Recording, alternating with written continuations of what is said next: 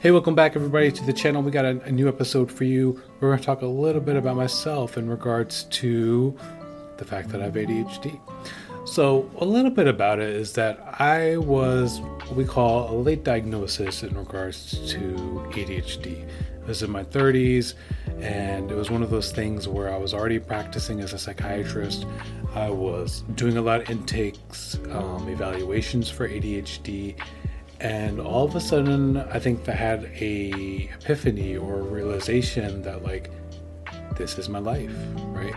So a little bit of history about me if you don't know already that i was actually supposed to be a dentist. I initially went to dental school and actually failed out because a lot of the things that showed up a lot of the issues that happened were untreated adhd i'm coming from background as a pakistani muslim american parents, especially my dad, was very much like, hey, you're lazy, you're stupid. A lot of things that we kind of hear with people who have ADHD because I was having some troubles, you know, after my natural smarts kind of ran out. So I was actually able to get into dental school, but I failed because I couldn't schedule like study time. I couldn't organize my studying time. I thought I could just pull an all nighter um, for tests and stuff, that didn't work right? So obviously, just the volume, just the amount of work, the amount of material was there was too much for me to deal with, for me to kind of do all night. So I failed out.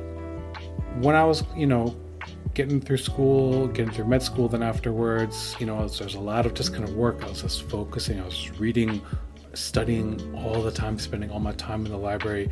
I kind of felt like I was doing so much time and that's what it was. It was essentially you know i learned a certain way this is the way that i worked and that's how i made it to made it through uh, medical school and became a psychiatrist. My scores weren't the greatest but i was able to kind of communicate and have interaction with people.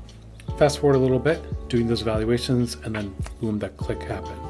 So i was able to get started you know do the evaluation. I was able to get started on adderall um, and it was extremely helpful. It was one of those things where I say now, I joke and say that if I had this in my life when I was earlier, when I was younger, I would be a dentist right now instead of a psychiatrist, right? So I'm a Muslim, right? I'm a, I fast during Ramadan. And one of the issues that happens when we talk about Adderall is that, hey, you take it within 30 minutes to an hour, it's working, and then the last, you know, four to six ish, maybe eight ish hours, and then it wears off. For me, it would last about six ish hours and then it wears off. So, for Muslims, when you're fasting, you don't take medication that you don't need, right? So, it was one of those, Adderall is one of those things that I always kind of say, I don't necessarily need it right now. I won't die. Um, I will survive if I don't take it.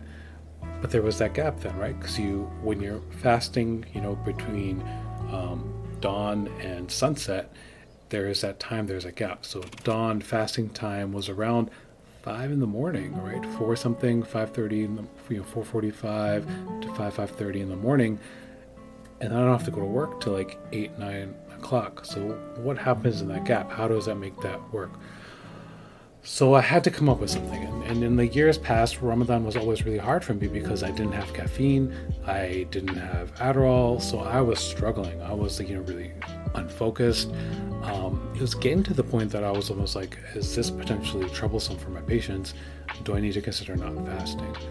So I thought about what I could do.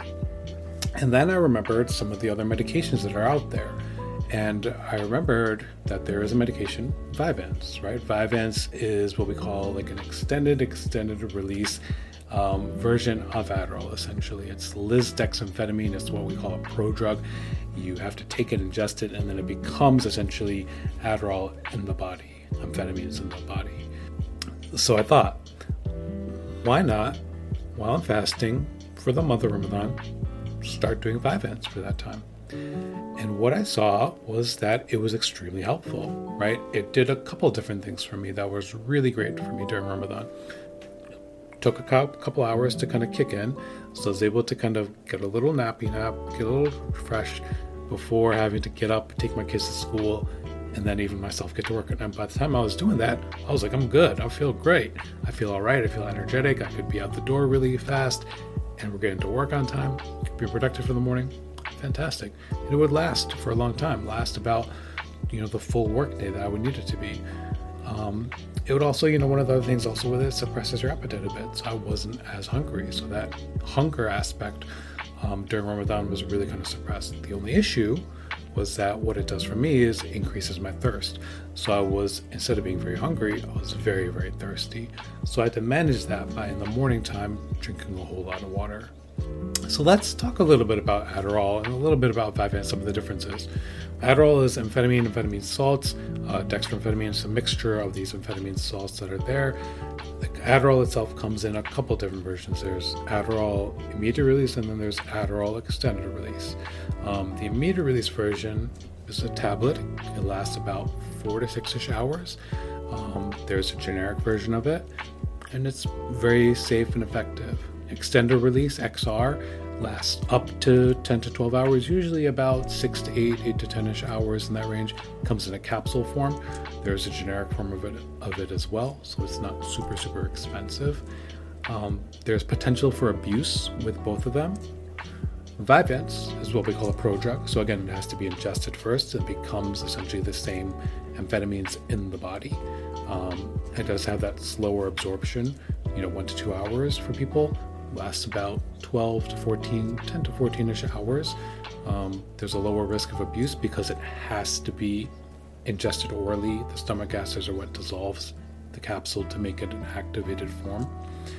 The only issue, though, however, there is no generic form until at least 2023.